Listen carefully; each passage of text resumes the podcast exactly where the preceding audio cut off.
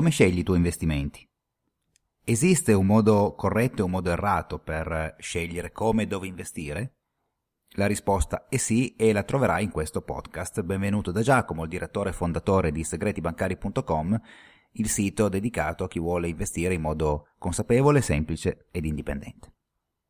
Partiamo dalle origini, cioè eh, da quello che secondo me è un modo errato di investire, ma purtroppo per te è anche quello più famoso, quello più utilizzato, no? perché è figlio di una cultura agli investimenti sbagliata. Anzitutto, un procedimento di investimento errato parte dal prodotto. Questo deriva eh, essenzialmente da una logica budgetaria delle banche. Le banche devono vendere i loro prodotti e quindi che cosa succede? Che eh, interpellano i clienti e propongono a loro di investire in un determinato prodotto. Tu pensa ad esempio a un certificato di investimento, mm, a un fondo comune e così via. Tra l'altro se vuoi saperne di più, se vuoi divertirti anche a vedere quello che le banche propongono e come io glielo smonto, guarda il mio canale YouTube, c'è la, la rubrica investimenti impossibili, che puoi trovare su Google mettendo semplicemente cancelletto investimenti impossibili e, e ti farai veramente quattro risate, sempre che purtroppo non sia tu uno dei, degli sfortunati che hanno quel prodotto. Ma ciò che conta, ed è questo un po' il, il punto focale di tutto questo podcast, è che eh, un processo errato di investimento parte da un prodotto e parte da un input che non deriva da te.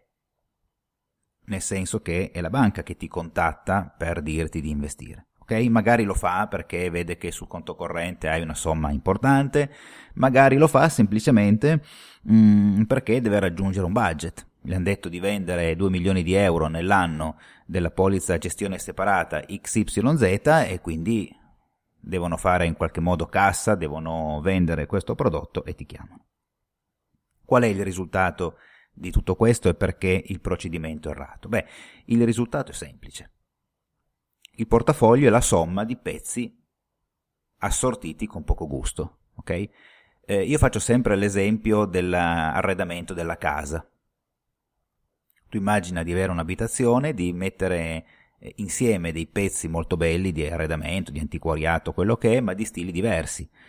È chiaro che se un mobile è bello è bello, però che cosa succede? Che se tu metti insieme un pezzo di arte povera con eh, un mobile magari etnico o liberty e così via, senza avere un disegno complessivo alla fine viene fuori una porcheria. Per cui il portafoglio è un po' come un bouquet fiorito eh, che non è stato assortito avendo l'idea di un bel eh, paniere di fiori, ma prendendo appunto fiori a casaccio. Oltretutto, se è il prodotto che cerca te, cioè se è la banca che ti propone eh, un determinato investimento, questo abbassa automaticamente la tua percezione. Non chiedermi perché, eh, ma funziona così, si tratta di un procedimento che in psicologia è noto come euristica, noi cerchiamo delle scorciatoie per eh, prendere delle decisioni. E se è la banca che ci propone uno strumento finanziario, le nostre difese immunitarie sono molto basse. Qual è allora un procedimento corretto per investire? Beh, anzitutto parti dalle tue esigenze. Non partire dal prodotto. Il prodotto è la conseguenza. Eh, qui mi permetto di fare un altro esempio, che è quello della vacanza se tu vuoi andare in vacanza, prima di decidere che cosa mettere in valigia, eh, scegli la destinazione. Per quanto riguarda gli investimenti, eh, la cosa funziona esattamente allo stesso modo. Tu devi decidere la destinazione del tuo viaggio e non mi dire voglio guadagnare tanto, perché questo è palese, lo sappiamo tutti. Oppure non mi dire dopo un crollo di borsa il mio obiettivo è conservare il capitale, recuperare l'inflazione. Beh, questo diciamo che come obiettivo è un obiettivo già un po' più preciso. Però ce ne sono tanti obiettivi di investimento. Io potrei raccontarti i miei. Io ho un bimbo di 4 anni e naturalmente il mio primo pensiero è per lui, per i suoi studi, per quello che farà da grande. Poi magari non studierà, andrà a aprire una eh, pizza al taglio a Melbourne o da qualche altra parte, ma sicuramente ci vorranno dei soldi. E quindi io e mia moglie abbiamo come primo obiettivo finanziario quello di aiutare Matteo a mettere da parte un capitale per poi fare la sua vita quando sarà grande, quindi fra direi una quindicina di anni. Un altro obiettivo potrebbe essere, per esempio, l'acquisto di una macchina bella oppure eh, fare un, un, giro del mondo. No? Io ho un amico che è appassionato di Australia, e non a caso ti ho parlato di Melbourne, eh, e il suo sogno è quello di salire sull'Earth Rock, questa grande pietra enorme, rossa, che è un po' il simbolo dell'Australia. Ecco, quindi questo potrebbe essere anche un altro obiettivo. Oppure, se sei nella quarantina come me, o magari anche più giovane, eh, uno dei tuoi obiettivi dovrà essere la creazione della pensione integrativa, il raggiungimento della tua indipendenza finanziaria, che non vuol dire diventare milionario, perché purtroppo non tutti riusciranno, ma sicuramente quello di creare una, una rendita con cui andare a vivere. Anche perché ho letto l'altro ieri su un giornale che noi quarantenni e poi le generazioni dopo sarà ancora peggio, rischiamo concretamente di andare in pensione a 75 anni con 700 euro al mese. Io non so se arriverò a 75 anni e non so come ci arriverò, magari sarò un vecchietto su una carrozzella, quindi mi servirà poco la pensione.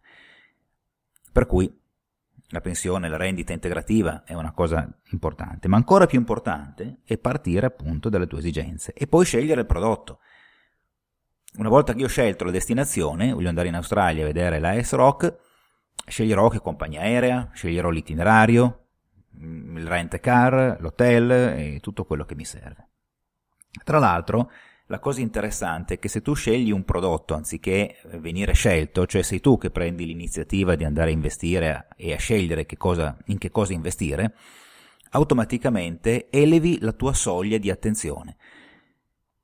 La psicologia dice che se un prodotto a cercare te, cioè detto in termini più eleganti, se eh, è la banca che te lo propone, il tuo consulente finanziario, quello che vuoi, tu tendi a più facilmente a sottoscrivere della porcheria finanziaria. Se invece sei tu che vai a cercare gli investimenti, automaticamente fai più attenzione.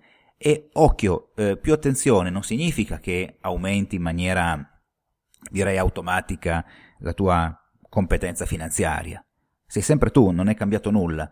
Quello che cambia è la percezione. Sei più attento. Ecco perché è fondamentale ed è anche un po' il messaggio, il cuore di, di, di questo podcast. Cerca tu gli strumenti finanziari in cui investire e non, eh, non aspettare passivamente che te li propongano altri che lo faranno perché la banca è lì per vendere i suoi prodotti, quindi sempre di più cercherà di farlo. Però tu eh, scegli il prodotto e sceglilo non perché è un buon investimento, perché oggi magari è interessante investire in azioni minerarie piuttosto che in bond eh, del Brasile, ma fallo sempre all'interno della tua cornice che è guidata da quelli che sono i tuoi investimenti. Se tu hai fatto questi due step, il terzo step è che il portafoglio è un, eh, come dire, una sintesi di equilibrio non so se ti è mai capitato di vedere eh, spettacoli di, di, ginnastica artistica piuttosto che eh, nuoto sincronizzato. Io amo il nuoto, quindi mm, ne parlo anche volentieri. Vedi questi balletti, queste coreografie in cui ogni singolo pezzo non si muove, ogni singola persona, perdonami.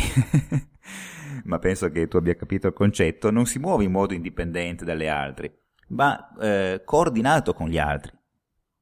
Quindi la coreografia deriva da tante persone che fanno un fiore piuttosto che delle altre immagini anche in movimento, delle altre coreografie appunto perché si muovono in modo coordinato.